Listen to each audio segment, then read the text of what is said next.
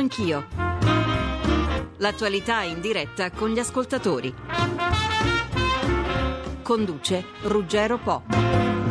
800 05 0001 il numero verde che avete a disposizione per intervenire. Questa mattina si parlerà di pensioni, di previdenza a, a 360 gradi e per questo do il buongiorno a Antonio Mastrapasqua. Buongiorno. Buongiorno, al... buongiorno a lei e a tutti gli ascoltatori. Buongiorno al Presidente dell'Inps che è qui per rispondere a voi e a noi eh, sulla questione dell'allarme lanciato sui conti del Super Inps, l'ente che è voluto dalla legge Salva Italia, accorpa dal 2012 IMPDAP ed EMPALS ci sarebbe, come sapete, un problema di sostenibilità evidenziato nella nota di assestamento al bilancio 2012. La Cassa di Previdenza degli Statali in pratica avrebbe porta- ha portato in dote un disavanzo patrimoniale di 10 miliardi e 2 e a questo punto rischia, secondo quanto ci sembra di capire, di minare il neonato istituto fin dalle fondamenta. La riduzione dei dipendenti pubblici degli ultimi anni col blocco del turnover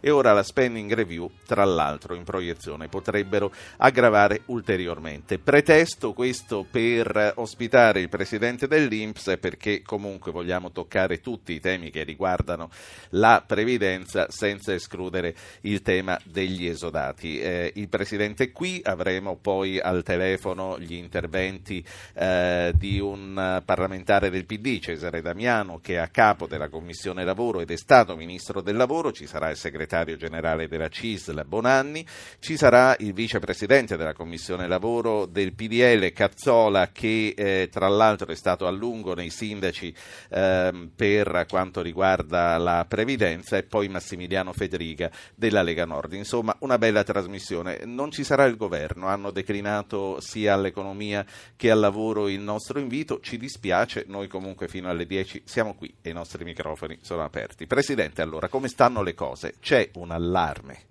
Dunque, eh, c'è, c'è, ragione di essere preoccupati. Guardi, io non solo eh, affermo e, e, e, confermo che non c'è un allarme, ma eh, do anche eh, quello che può sembrare un titolo, ma poi titolo non è, ovvero non si scherza con le pensioni e non si scherza con i pensionati. Ecco, io questo lo voglio dire con grande chiarezza e con grande fermezza, perché io eh, capisco tutti i dibattiti contabili, giornalistici e di qualsiasi genere ma immaginare che sulla pelle dei pensionati e delle pensioni si possano fare speculazioni politiche o meno, credo che sia una cosa scorretta. Le cose vanno dette, vanno sicuramente portate fuori, ma poi va anche detto la verità, ovvero l'IMPDAP è in disavanzo strutturale da molti anni, non potrebbe essere altrimenti, diminuiscono i dipendenti pubblici, aumentano i dipendenti pubblici che vanno in pensione, quindi diminuiscono le entrate e aumentano le uscite.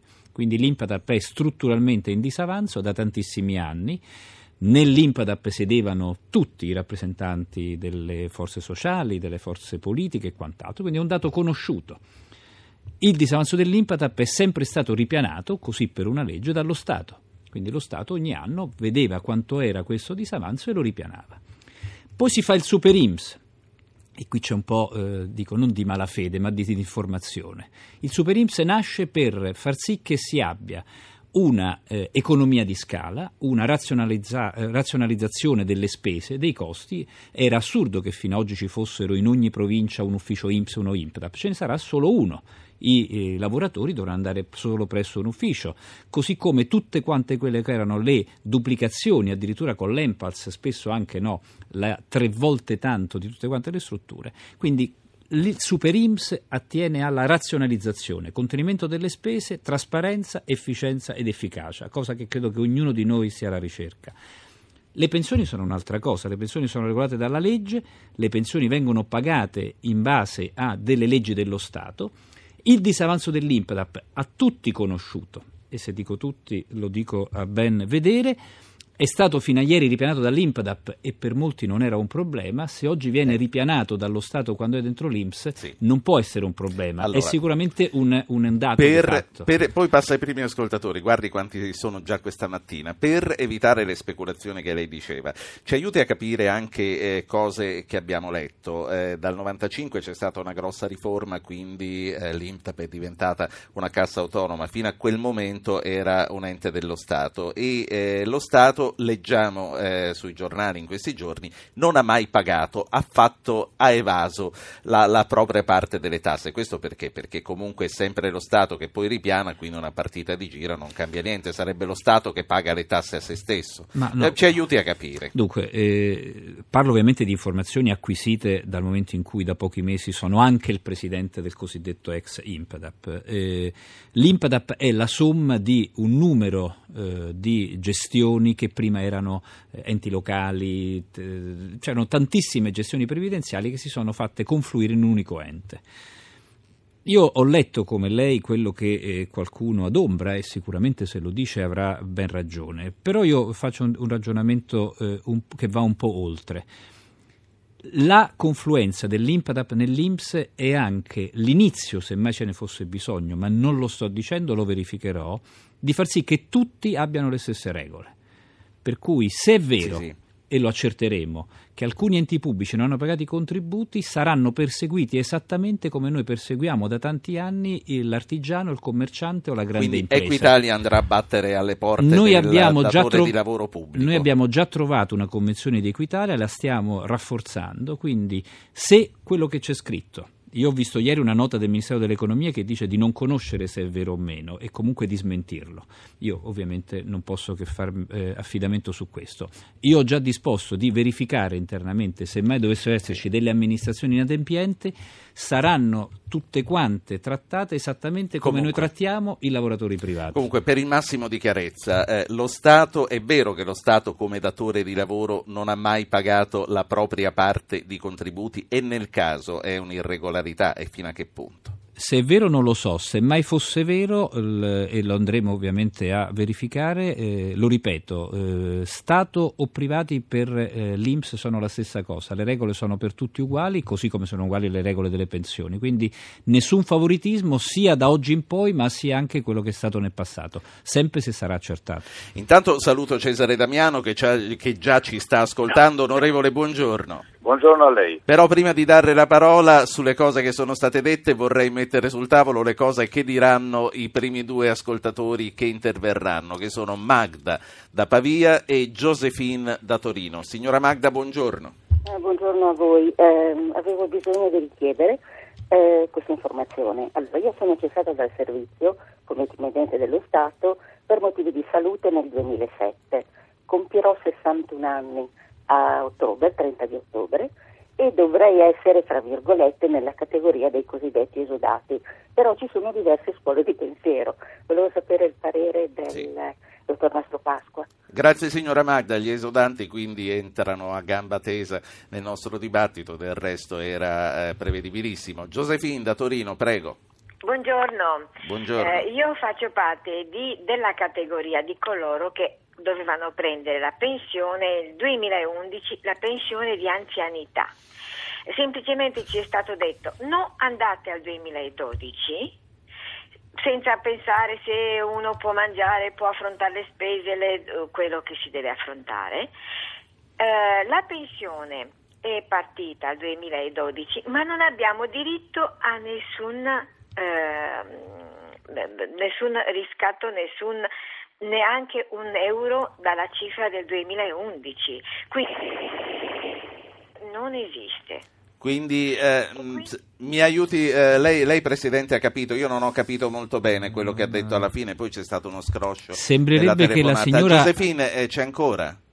Sì, sì, ci sono. Allora, ci sono. Ci, ripeta l'ultima parte. Allora, eh, faccio parte della categoria sì, delle sì. persone che dovevano prendere la pensione Quindi, di anzianità. Però le hanno detto deve aspettare nel 2012. Deve quindi per effetto della finestra, quindi?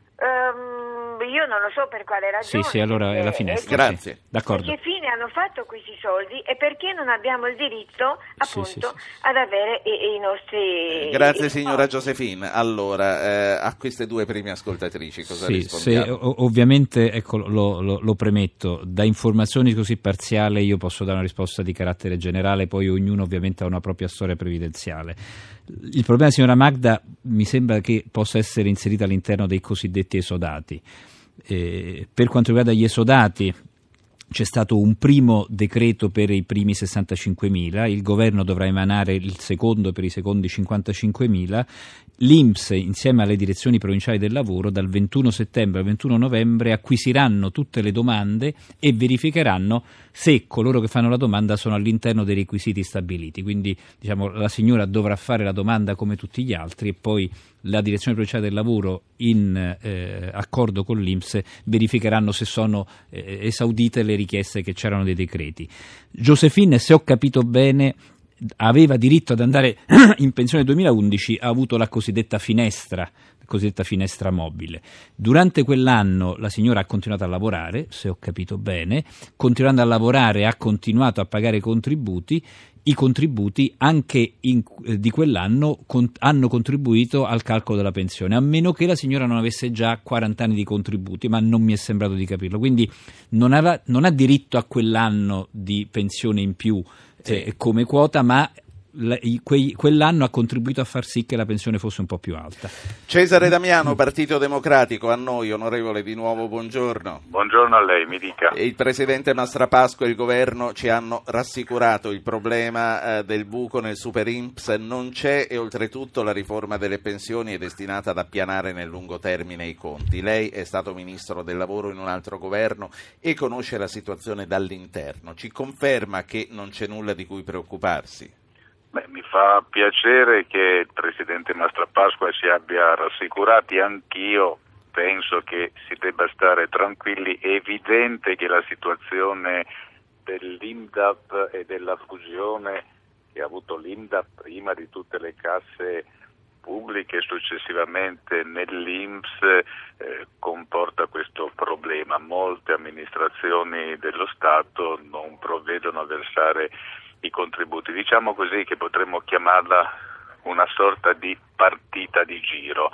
Quello che è importante è che non ci siano ovviamente rischi per le pensioni dei lavoratori, che in sostanza al dunque quando si tratterà di pagare le pensioni sì. ci sia un intervento che ripiana. Insomma, in questo e che non ci siano sarebbe... rischi di contributi di solidarietà da parte di tutti. Esattamente, esattamente, io vorrei fugare, come si dice, una preoccupazione che è questa, come Mastra Pasqua sa, ovviamente le casse previdenziali sono molte, ci sono i lavoratori pubblici, i lavoratori privati, i commercianti, gli artigiani, gli autonomi e così via e sappiamo che non tutte le casse sono in equilibrio, allora bisogna fugare come si dice, la preoccupazione per la quale le casse in equilibrio attivo fanno una solidarietà a quelli che non hanno versato i contributi, insomma non far pagare sempre solo o prevalentemente i lavoratori dipendenti. Ecco, questa sì. rassicurazione va assolutamente. Onorevole, lei quindi ha confermato che c'è sempre stato un tacito assenso per quanto riguarda l'INPDAP a non far pagare allo Stato, datore di lavoro, la sua parte di contributi. Oggi il Presidente Mastra Pasqua dice se questo c'è stato non potrà più essere, arriverà Equitalia anche al datore di lavoro pubblico ho visto e so che ci sono numerosi interventi ovviamente per esigere i giusti contributi, quindi è molto importante affermare che non c'è una distinzione di comportamento fra l'imprenditore privato e l'imprenditore pubblico, quindi vanno perseguiti tutti coloro che non fanno il loro dovere e non versano i contributi dei propri dipendenti, ci mancherebbe altro. In ogni caso, ripeto, qui si prende e si dà sempre sì. dalla stessa tasca che è lo Stato, quindi da questo punto di vista il ripianare i conti dovrebbe Comunque. essere relativamente. Certo, certo. Prima di lasciare e ritornare in studio, onorevole, fra una settimana la questione degli esodati approderà all'Aula della Camera che discuterà la proposta di legge di cui lei è il primo firmatario. Quali coperture si prevedono per tutelare chi ormai ha abbandonato il lavoro ma per effetto della riforma non ha ancora la pensione? Guardi, intanto voglio dire che questa proposta di cui sono primo firmatario, che è stata diciamo, mescolata con altre proposte di altri partiti, è diventata una proposta unica che è passata al vaglio anche di un confronto unitario con il sindacato, si propone, come lei sa, di correggere, non di stravolgere la riforma Fornero, correggere quelle parti che hanno creato una certa ingiustizia, non possiamo lasciare per strada persone che per 3, 4, 5, anche 6 anni non hanno più reddito, si sono licenziate in buona fede, si sono viste cambiare sotto il naso le regole pensionistiche. Noi abbiamo trovato con questa proposta approvato alla unanimità nella Commissione del Lavoro dello scorso 7 agosto, quindi da tutti i partiti, anche dai partiti di opposizione. Abbiamo diciamo, eh, trovato una copertura sui cosiddetti giochi online. Eh, qualcuno dice che questa non è una copertura sufficiente, io dico che dobbiamo trovare, come si dice, le soluzioni per consentire alle persone che ricadono in questa situazione perché hanno eh, che ne so, un accordo firmato in sede aziendale o territoriale, non in sede ministeriale, perché hanno lavorato un giorno dopo l'autorizzazione alla prosecuzione volontaria sì. e così via di avere sanata la loro situazione, di avere una tranquillità, un'assicurazione. Dopodiché eh, discuteremo ovviamente con il governo le soluzioni di merito. Io dico questo, eh, io ritengo che quando un governo ricava giustamente dei soldi per ripianare un debito, dalla lotta all'evasione, sì. alla corruzione, con le spending review, con i tagli eccetera eccetera, tutto quello che si ricava per favore non vada soltanto a diminuire il debito, lo si divide in tre parti, la gran parte per il debito perché abbiamo un peso sulle spalle, ma certo. una parte vada a sviluppo e una parte a correggere quelle storture e quei problemi di equità sociale che certo. sono presentati, un po' di saggezza nella ripartizione delle risorse, Grazie. quindi da questo punto di vista ci possono essere degli spazi nei nuovi interventi del governo. Onorevole Damiano, grazie. Tra l'altro dalla prossima settimana cominceremo a seguirvi anche noi più nei dettagli quando arriverete in aula, quindi ci si sentirà necessariamente molto presto. Grazie per essere stato grazie, con noi. Presidente Mastrapasqua, noi rientriamo in studio, ma prima di commentare le eh, parole dell'onorevole Damiano sentiamo ancora la voce degli ascoltatori. Giuseppe da Roma, Filippo dalla Spezia, poi c'è un sms glielo leggo subito, è una anonimo. Scrive: Sono un lavoratore dello spettacolo ex Empals. L'Imptap ha un deficit mostruoso, ma l'Empals aveva un forte attivo. Che succede ai lavoratori dello spettacolo e agli sportivi? Non risponda subito, sentiamo Giuseppe e Filippo. Giuseppe. Buongiorno. Buongiorno. E complimenti per la trasmissione. Grazie a lei. La mia, eh, grazie a lei. La mia domanda era, al dottor Mastavasqua era questa. Siccome mia moglie è stata eh, chiamata da, tramite la Sapienza a Policlinico Umberto I nel 96 e versava i contributi praticamente alla, alla Impes, dal 2000 è stata, è stata diciamo così, messa a ruolo nel, nell'azienda Policlinico Umberto I ed è, e i contributi da allora fino adesso sono stati versati all'Impedap. Più volte mi hanno detto magari di, di fare la pianificazione, dove pagare dei soldi e cose, però mia moglie non l'ha mai fatta. Adesso, eh, siccome da, eh, sono 11 anni abbondanti che mia moglie sta eh, con l'Impedap presso l'azienda eh, per primo, che cosa, eh, che cosa dovrebbe fare? Dovrebbe fare unificazione o, o non serve, visto che l'Impedap è stato mm, praticamente soppresso quando ho capito con questo Super Impes, e se, e se deve fare qualcosa, eh, e poi se il, oppure se il passaggio dall'Impes all'Impedap prima e poi dall'Impedap all'Inps oggi è in automatico. Sì. Grazie. Grazie a lei Giuseppe. Filippo, tocca a lei, buongiorno. Buongiorno, buongiorno a tutti. Eh, io volevo portare un mio personale contributo su un'esperienza personale che ho vissuto in Australia nel 99. Allora le cose stavano così e sono rimasto positivamente e ovviamente colpito. Giù, i pensionati sono tutti uguali chi ha guadagnato tantissimo magari durante la vita arriva alla meritata pensione e prendeva allora 1230 dollari al mese.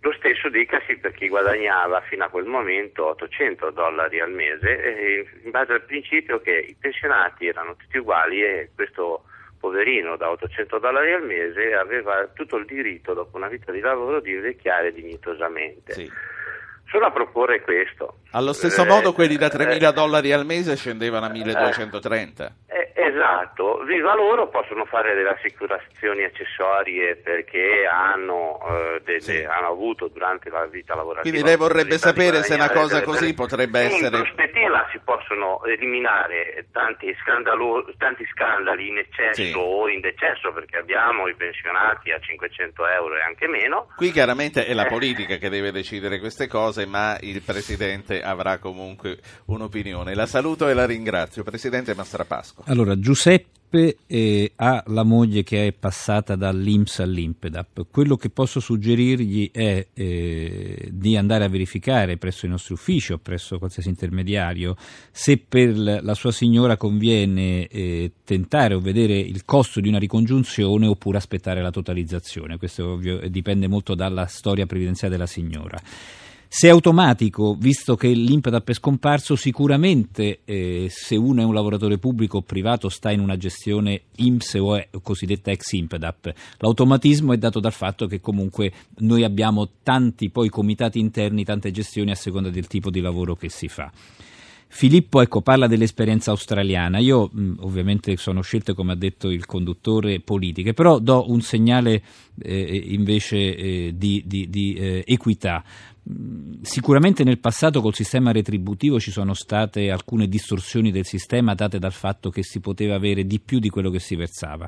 Oggi è ben noto che dal 1 gennaio 2012 tutti quanti sono sotto il sistema contributivo, quindi non ci saranno distorsioni. Quello che si versa è quello che si percepirà, quindi non c'è più nessun tipo di problema perché è esattamente un sistema quasi cosiddetto a capitalizzazione.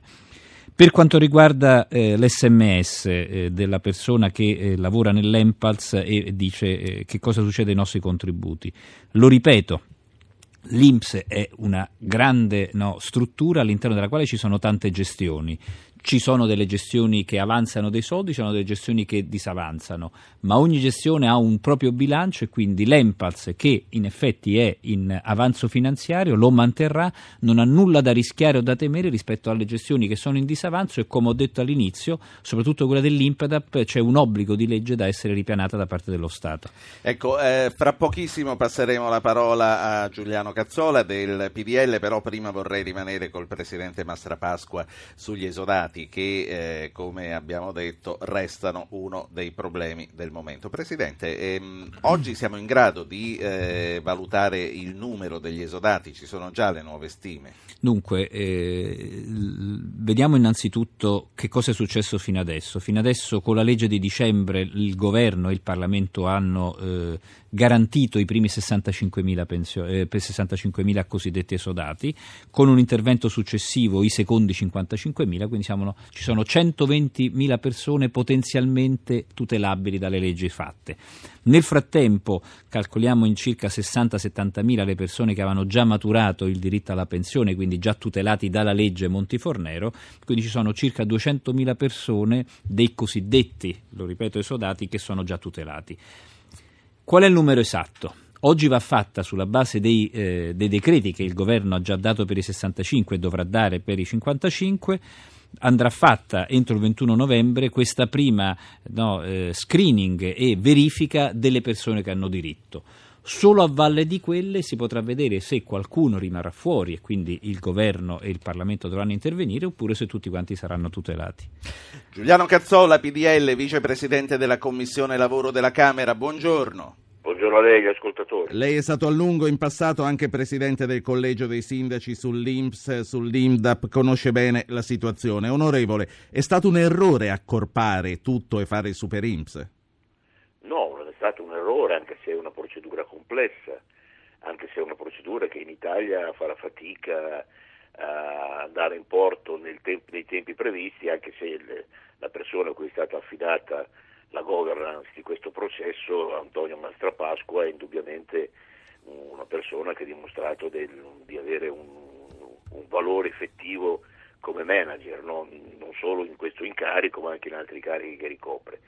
In teoria e penso anche in pratica si dovrebbero risparmiare costi del personale, costi amministrativi, eh, costo degli immobili, quindi dovrebbe essere un'operazione che va in porto, anche se è un'operazione di questa, di questa grandezza, di questa importanza organizzativa e finanziaria, in Italia è sempre a rischio. L'IMDAP ha portato in dote un disavanzo notevole e di anni. È normale che lo Stato non paghi i contributi perché tanto una partita di giro, quello che si era fatto all'IMDAP per tanto tempo?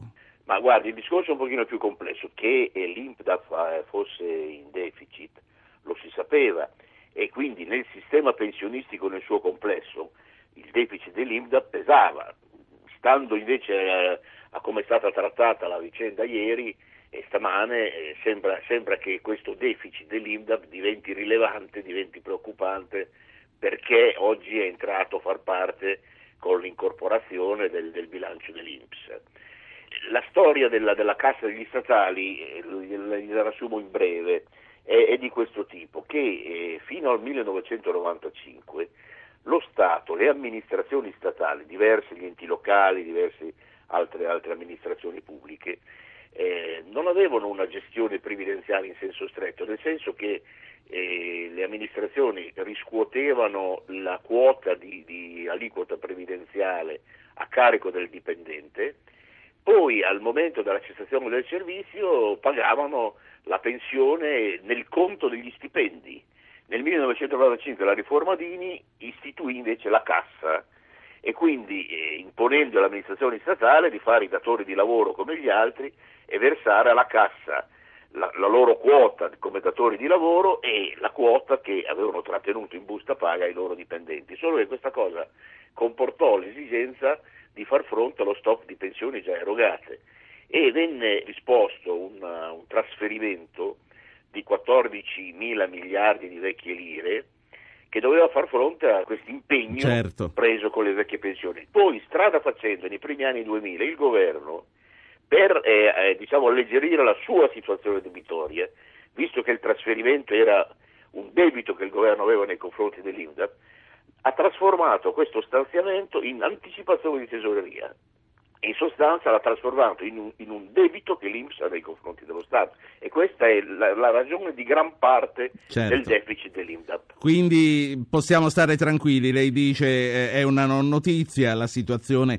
la si conosceva, quindi lei esclude in futuro eh, prossimo o più lontano il rischio di un contributo di solidarietà per eh, comunque far fronte a situazioni di emergenza. Ma eh, escludere è difficile, escludere tutto perché eh, le, pensioni sono pur sempre una voce importante di spesa pubblica.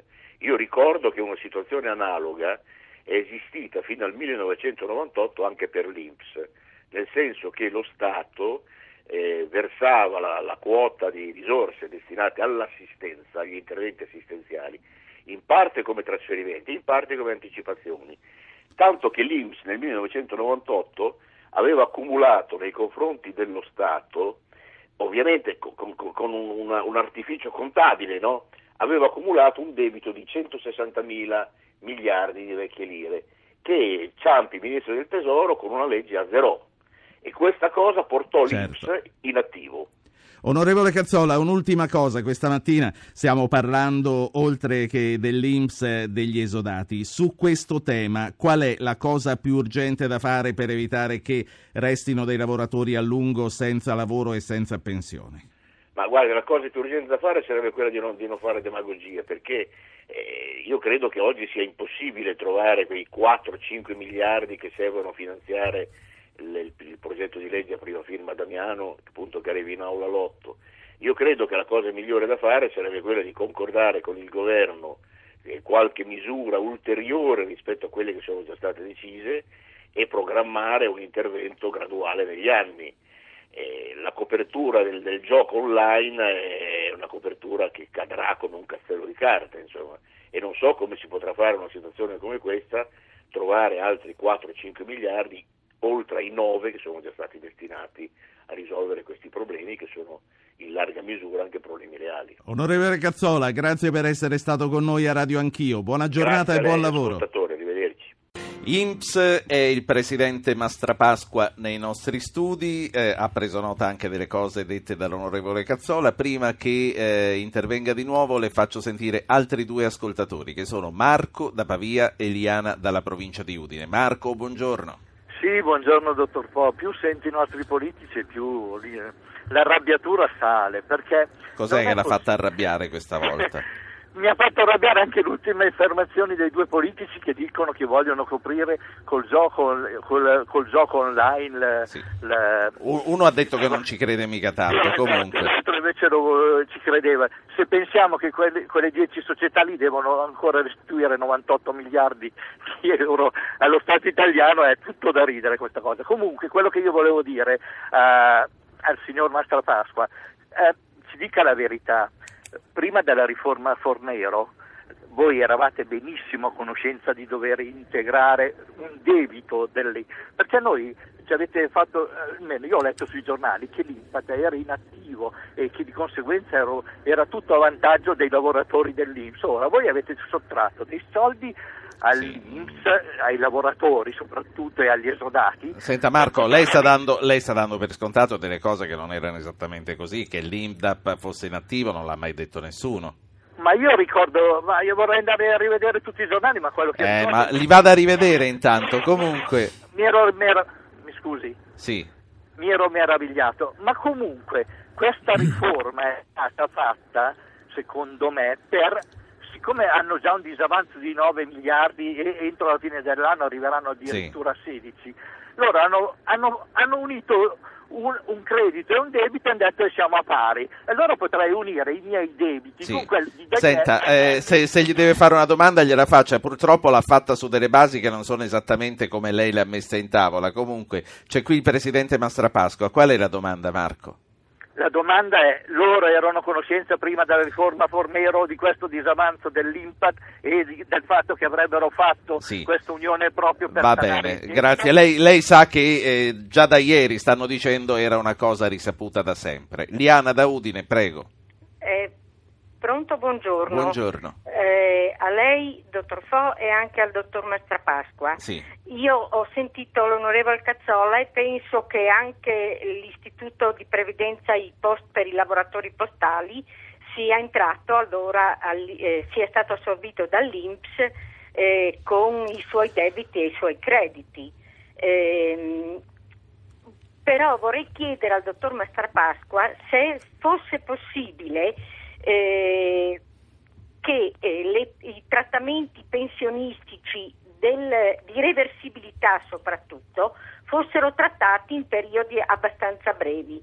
Le dico, è il caso specifico mio, ma ho sentito altri Certo. miei eh, eh, altri miei vicini addirittura. Quindi parla non solo per sé. Grazie signora Liana. Allora, saluto Raffaele Bonanni, eh, Cisra, segretario generale. Buongiorno Bonanni. Buongiorno. Facciamo rispondere intanto a queste due domande a Mastrapasqua perché poi le perdiamo di vista, poi arrivo subito al sindacato. Dunque, eh, il signor Marco dice eh, si era a conoscenza che l'IMPDAP era prima detto in avanzo, poi in disavanzo. Eh, Lo ripeto, eh, l'IMPDAP è strutturalmente in disavanzo perché diminuiscono i lavoratori pubblici, aumentano gli stessi in pensione.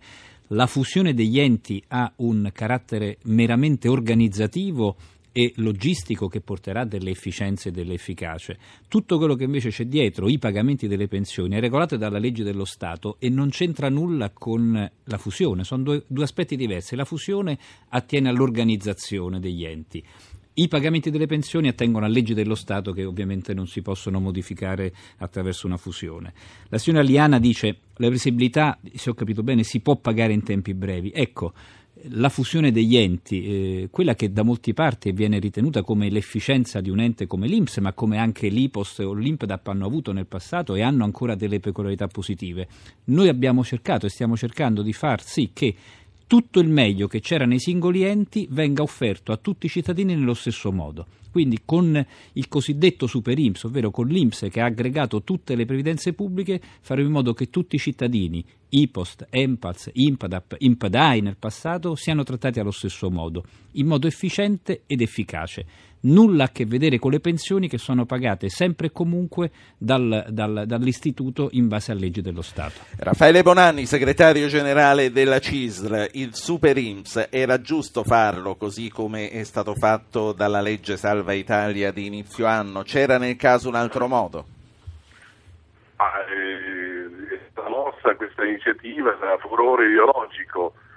Se vuoi fare l'unificazione bisogna fare prima ciò che avevamo detto già da diversi anni, cioè unificare alcune funzioni, la funzione dell'ufficio legale, la funzione del recupero dei contributi evasi, la funzione informatica, la, in molte province piccole la stessa sede, eh, si potevano fare molte cose insieme, invece no, quello no, e alla fine è prevalsa appunto la spinta al furore ideologico e, e ora si fa confusione. Eh, è stata una situazione un po' incresciosa, ma oramai è, quella che è. Quello che mi dispiace davvero è che in tutta Europa i, gli istituti previdenziali eh, sono fortemente governati dalle parti sociali. In Italia niente, i governi decidono come vogliono e la politica addirittura scorrazza. Ora addirittura la vorrebbero riportare nel cosiddetto no, pudicamente board. Purtroppo, purtroppo Bonanni si sente malissimo, lei è in movimento in questo momento. E vogliono, eh, sì, vogliono sì. riportare dentro il Consiglio di amministrazione i partiti, voi lo immaginate? Ecco perché io sono stato costernato sia dalla unificazione senza alcuna discussione e anche da, dal fatto che si continui ancora da parte dei governi e dei partiti a ritenere questi istituti cosa loro e invece cosa dei lavoratori. Ecco, ma eh, questo disavanzo che eh, l'IMDAP ha portato in eredità, secondo lei alla lunga minerà veramente i conti del Super IMSS o crede, come eh, ci hanno detto, che tutto si metterà a posto anche per effetto della riforma delle pensioni? Ma intanto lo Stato deve ripianare ciò che ha bucato dal lontano 96 come si sa, e dall'altra purtroppo i dipendenti pubblici sono diminuiti, anche i dipendenti in generale sono diminuiti, c'è qualche scossone, certo. solo, solo coperto da una riforma eh, che porterà, lo, lo ricordo a tutti, in dieci anni porterà 140 miliardi di risparmio, quindi ce n'è, eh, ce n'è per eh, riuscire a sanare anche eh, situazioni così così, così incresciose ma anche così gestibili. Sì, Mastra Pasqua. Sì, io eh, sono perfettamente d'accordo con quello che dice il segretario Bonanni e mi permetto di aggiungere a livello personale, non istituzionale, due considerazioni. Nella riforma, se mai si dovrà fare degli enti previdenziali e della eh, cosiddetta governance, a questo accennava il segretario Bonanni credo non indispensabile citare che si sono sentite le organizzazioni, ma un coinvolgimento attivo nella predisposizione degli atti è fondamentale, perché ecco, ricordiamoci, nell'Inps oggi che raggruppa tutto ci sono i soldi di tutti i lavoratori e di tutte le imprese, quindi attenzione. Così come dico, e, e, e mi permetto di dirlo sommessamente da persona, ecco, non da Presidente dell'Inps, Abbiamo esperienze del passato che credo che nessuno voglia ripetere, quindi quello che è l'allarme che ha lanciato Bonanni, se mi permette Raffaele Bonanni lo faccio anche mio. Credo che di tutto ci sia bisogno, meno che di qualche iniziativa che sembrerebbe voler riportare alcune no, fattispecie all'interno Bonanni degli istituti. ha parlato di furore ideologico. Beh, parlava di altre cose sul, sulla governance, ecco, poi è, è, in diretta può dirlo lui. Bonanni comunque lasciamoci eh, sugli esodati e comunque precisi sulla governance. Bonanni mi sente ancora? Prego. Sì, no, eh, allora eh, abbiamo Mastra Pasqua ha risposto e le ha chiesto anche di precisare sulle critiche che lei ha fatto alla governance al momento. Poi volevo salutarla eh, chiedendo anche a lei un parere sull'attuale situazione degli esodati in vista anche della legge che si discuterà dalla settimana prossima in aula. Ma noi nei prossimi giorni Purtroppo la, la, la, telefonata non ci assiste. Eh, segretario, proviamo a recuperare la telefonata. In, al momento lasciamola in sospeso. Massimo Dall'Aquila, buongiorno. Buongiorno. Prego. Eh, volevo porre una domanda al dottor Mastrapasqua, eh, sempre sul caso degli esodati. Io rientro in quella che, che sono dei 55.000, in questa seconda fase degli esodati. Il dottor Mastrapasqua diceva che bisogna fare una domanda, questo sapevo che scade entro il 21, il 21 novembre, novembre, sì. Ma la mia domanda è questa, perché sono stato all'Inps qui all'Aquila e mi hanno detto che io non devo fare la domanda, ma la devo fare soltanto una parte dei 65.000. Certo. Ma tutti indistintamente gli esodati dobbiamo fare questa domanda? Posso rispondere sì, subito? subito sì. Allora, eh, ovviamente io racconto quello che è avvenuto. Il governo e il Parlamento hanno approvato la prima diciamo, eh, parte dei 65.000, con un provvedimento successivo la seconda parte dei 55.000. Fino ad oggi esiste il decreto ministeriale, quindi del Ministero del Lavoro e dell'Economia, che disciplina come devono adempiere i primi 65.000. Capisco che dirlo e ascoltarlo è eh, non bello, ma purtroppo io devo riferire quello che succede. Quindi oggi chi deve andare presso i nostri uffici sono quelli che eh, ritengono di essere all'interno del primo contingente. Mi auguro, ho sentito già eh, anche dichiarazioni in tal senso, che a brevissimo uscirà il secondo decreto che disciplinerà come si farà la domanda o come ci si porrà nei confronti del secondo contingente. Mi auguro che avvenga presto perché questo consentirà alle persone di non fare chi va eh, un giorno e chi invece eh, sta andando presso le nostre sedi a chiedere se è lui e noi dobbiamo purtroppo respingerlo, quindi comunque abbiamo comunque creato eh, caos nei nostri uffici, quindi ecco mi auguro che il secondo decreto esca a breve in modo tale che tutte le persone insieme, o primo contingente o seconda, possano vedere se rientrano nei, pre- nei cosiddetti esodati. Da Grottammare c'è Federico. Buongiorno Federico. Buongiorno dottore, buongiorno al presidente Masta Pasqua. Prego. Vengo subito al dunque. Sono un cieco totale, prendo una pensione per lavoro da, da ragioniere dipendente di circa 544 euro per circa 20 anni di lavoro. Quando saremo in grado di, di diminuire questa forbice, Mastro Pasqua, tra me e magari il Fiorito che a 50 anni prenderà 4.000 euro di pensione con un lavoro circa sì. di 5 anni, mi pare di sapere. Eh, speriamo che succeda ancora qualche cosa da questo punto di vista. Comunque rispondiamo a lei. Eh, Ma, guardi, signor, signor, Federico, eh, ovviamente considerazioni politiche non mi attengono, però sicuramente una considerazione invece per quanto riguarda il problema degli invalidi. Eh, lei sa, insomma, si sa che eh, l'Inps e, e, il sottoscritto stanno facendo, hanno fatto un, una grande campagna per gli invalidi veri e ovviamente combattendo quelli che veri non sono.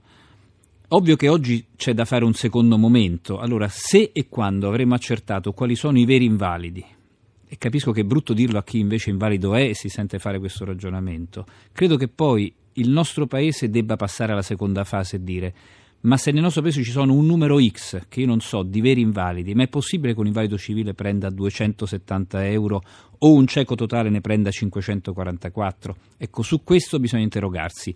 Fino a ieri dire invalido a tutti quanti faceva, venire il sospetto che fosse qualcosa di irregolare, quindi si è tollerato anche la piccola, modestissima somma che si dava.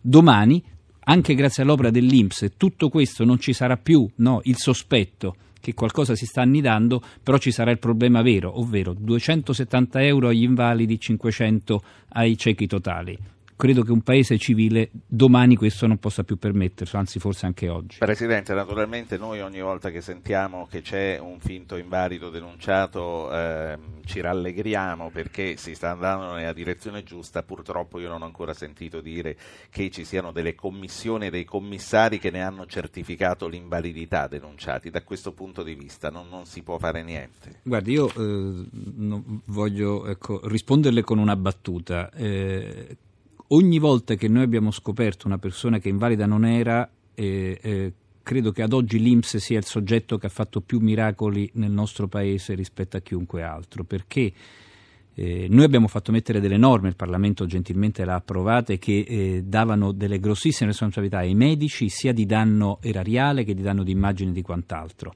È difficile, è quasi impossibile verificare che una persona non sia guarita e quindi noi ci troviamo di fronte, noi abbiamo annullato quasi 80.000 pensioni di invalidità, abbiamo 80.000 no, eh, miracoli, sicuramente perseguiamo quando c'è una contraffazione del documento, ma anche ieri ha visto il, il cieco che è stato no, eh, inquisito, il medico ha detto quando lui è venuto qui per me era cieco e quindi lì si entra in un'altra fattispecie, però io mi auguro che la coscienza delle persone per bene, oneste, che è la stragrande maggioranza del nostro paese, crei nei confronti di quel medico, di quelle commissioni, e qui mi appello alle regioni, le commissioni mediche dell'invalidità appartengono alle regioni. Ecco, io ho parlato con tanti governatori, qualcuno è riuscito a fare qualcosa, tanti dicono è più potente un presidente di commissione invalidità di me che sono presidente della regione. Ecco, questo dovrebbe finire perché l'invalidità è una cosa seria, in un momento delicatissimo della vita delle persone ecco, sfruttarlo come un momento di potere è veramente triste. Prima di passare la parola al rappresentante della Lega Nord, eh, Massimiliano Federica, lo saluto. Buongiorno onorevole Federica. Buongiorno e grazie dell'invito. Sì, eh, vorrei però rimanere su un fuori tema, visto che abbiamo parlato dei, fal- dei falsi invalidi. Com'è finita, eh, Presidente, col recupero delle quattordicesime ai pensionati cui erano state pagate per errore? Dunque, so, sono temi un po' diversi perché il falso invalido è colui che ha truffato lo Stato. Eh, in questo caso eh, è una procedura amministrativa. La legge dello Stato del 2007 eh, diceva che ad alcune persone che dichiaravano autonomamente una eh, retribuzione, un, un reddito di quell'anno, l'INPS, lo Stato, dovesse erogare un qualcosa di più. 3 milioni e mezzo di persone, quindi un numero consistente nel 2008 e circa 3 milioni e mezzo nel 2009 sono venuti presso di noi e ci hanno detto io guadagnerò una cifra che è al di sotto del minimo stabilito dalla legge. L'Inps prontamente ha dato questa integrazione. Poi che cosa succede? Questo credo sia un merito dell'istituto che non accadeva nel passato. Aspettiamo che queste persone dichiarino i redditi all'Agenzia delle Entrate, l'Agenzia delle Entrate ci comunica i dati e scopriamo che di queste 185.000 l'anno scorso e 200.000 quest'anno hanno dichiarato un numero inesatto. Io voglio essere sempre in buona fede e dico è un errore, però ho anche disposto un'indagine interna nell'istituto per vedere se sono le stesse persone dell'anno scorso e chi le ha aiutati, perché ricordo una cosa, il 95% delle persone che fa questa dichiarazione non la fa spontaneamente presso i nostri uffici, ma è intermediato da qualche no, organizzazione che le aiuta perché parliamo di persone deboli. Come li recupererete questi Li recupereremo e questo fa parte anche del- de- dei momenti storici. L'anno scorso l'abbiamo recuperato in cinque rate e mh, diciamo non nel silenzio generale, ma comunque ritenendo che cinque rate fosse qualcosa di importante. Quest'anno c'è, c'è un problema maggiore, la crisi è sempre più forte. Si era proposto 12 rate, il presidente dell'Inps addirittura ha detto cerchiamo di farlo in 24 rate, ovviamente autorizzati. C'è un dibattito interno al nostro istituto di vedere se la legge ci consente di andare ancora oltre. Il Presidente ha detto non va bene, ha detto sicuramente sì, perché anche queste persone, ancorché abbiano fatto un errore o forse lo hanno- li hanno indotti in errore, sono una parte debolissima e quindi dobbiamo stargli vicino. Io comunque avevo accomunato false invalidità e eh, quattordicesime solo come fuori tema rispetto al tema di oggi che è il buco dell'IMDAP ed è eh, la questione degli esodati. Massimiliano Federica, lei per la Lega Nord è responsabile del welfare e del lavoro. Eh, cominciando eh, dal buco dell'Inps, io ieri ho visto delle sue dichiarazioni dove diceva eh, si vuole fare pagare il buco, si vuole far ripianare il buco con i soldi del lavoratore del Nord. Era, diciamo così, un'affermazione propagandistica o secondo lei c'è veramente questo rischio? È una mia seria preoccupazione. È chiaro che adesso le rassicurazioni che ha fatto il ministro Fornero sembrano strumentali perché già quando è stata fatta nella manovra Salva Italia l'accorpamento dentro il Super IMSS avevamo sollevato le criticità del buco di eh, più di 10 miliardi dell'IMPTAP. Non a caso non lo dice la Lega ma lo dice eh, la stessa eh, eh, relazione del, dell'INPS eh, de- parla della difficile sostenibilità dei conti eh, INPTAP. Eh, è chiaro che eh, se eh, adesso bisogna vedere se arriveranno i soldi, quanti arriveranno e se non è una misura che nel medio periodo sia eh, mirata a far eh, confluire tutto dentro i bilanci buoni eh, del, dell'ex INPS. E di questo anzi saluto oltretutto il Presidente Mastrapasqua, devo dire che l'Inps è, stato, è- è stato ed è un ente che ha gestito la parte finanziaria ed economica eh, molto bene. È chiaro che se eh, entra un, eh, invece un ente dove il, prim- il principale evasore è lo Stato, che non paga i contributi ai suoi dipendenti, la situazione rischia di diventare molto grave. Sì, ci hanno anche spiegato che lo Stato in quanto tale eh, non è da considerare evasore in questo senso, Mastra Pasqua che cosa... Sì, io ecco, saluto anch'io l'onorevole Frederica. Eh, sicuramente le preoccupazioni espresse da tante parti e, e anche quelle dell'onorevole Frederica sono da tenere in considerazione. Io voglio tenerci solamente una cosa. Nei- il bilancio dell'Inps, e l'onorevole Federica lo conosce perfettamente, è di una trasparenza anche eccessiva. Per cui la preoccupazione che ha anche espresso stamattina l'onorevole Federica sarà eh, non fugata, perché a me non sta a dare le soluzioni, ma sta a dare l'attenta valutazione. Lo Stato si è impegnato negli anni passati, anche quest'anno, a ripianare il debito dell'Impedap, perché sicuramente non è una, una- una responsabilità che attiene all'Inps.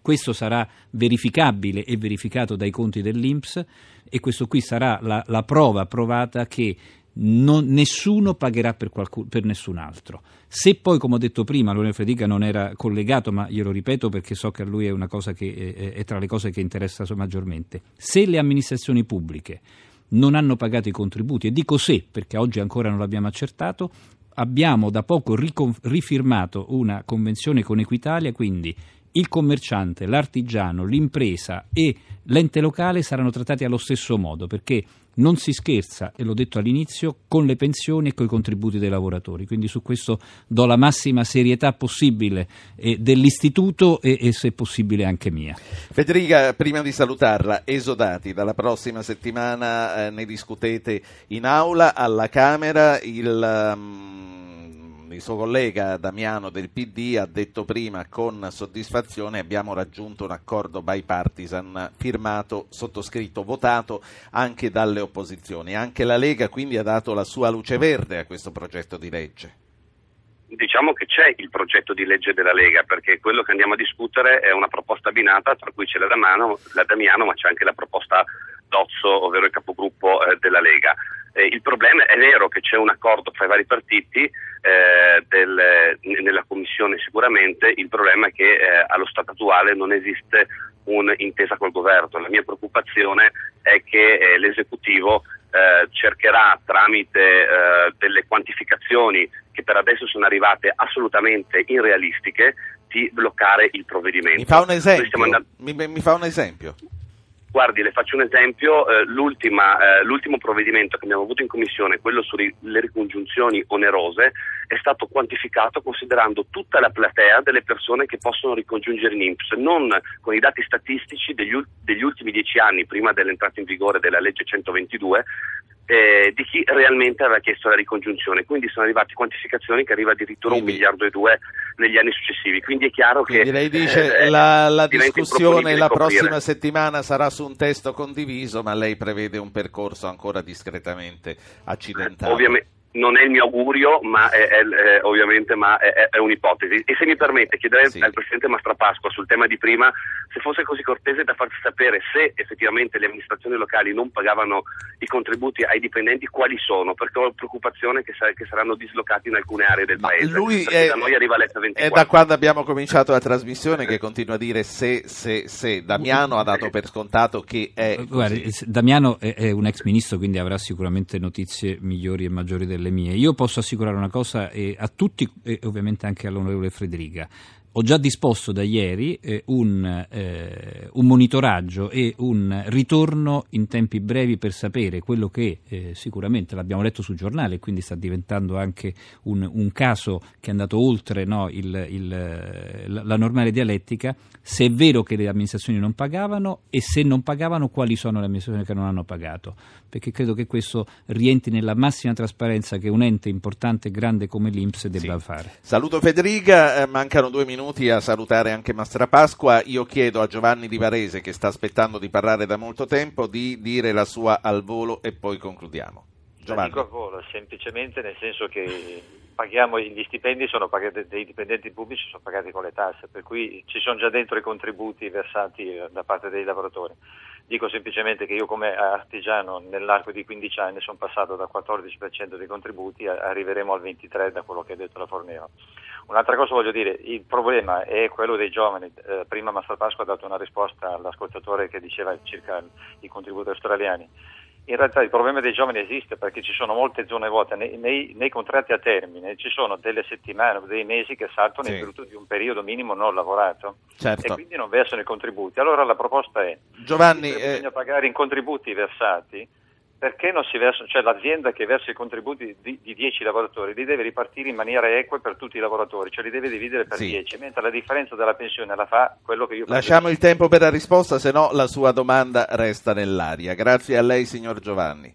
Ma guardi, eh, innanzitutto dal punto di vista metodologico, anche il dipendente pubblico ha una contribuzione ovviamente trattenuta dal proprio stipendio. Lui l'ha trattenuta dallo stipendio, il commerciante la versa spontaneamente. È pagato anche con le tasse dei dipendenti pubblici. Ed è pagato con le tasse dei dipendenti pubblici. Per quanto riguarda i giovani, sicuramente c'è un problema, c'è un problema di discontinuità del lavoro Su questo credo che il sistema pensionistico possa, poco possa fare, debba fare molto invece le nuove riforme del mercato del lavoro, sul quale c'è una grande attesa di vedere gli effetti, perché ecco, il mercato dei giovani non può regolarsi attraverso il mercato pensionistico, sono, sono due momenti diversi della vita delle persone. Presidente, risposta flash, ri- libretti di risparmio obbligatori, ormai ce li hanno tutti i pensionati sopra i 1000 euro. Erano 650.000 le persone che percepivano più di 1000 euro al varo della legge, oggi sono meno di 3.000 le persone che ancora non lo hanno convertito, quindi grande successo e grande risposta delle persone. Antonio Mastrapasqua, Presidente dell'Inps, in studio con noi. Finisce qui, grazie a tutti, buona giornata, a domani. Grazie.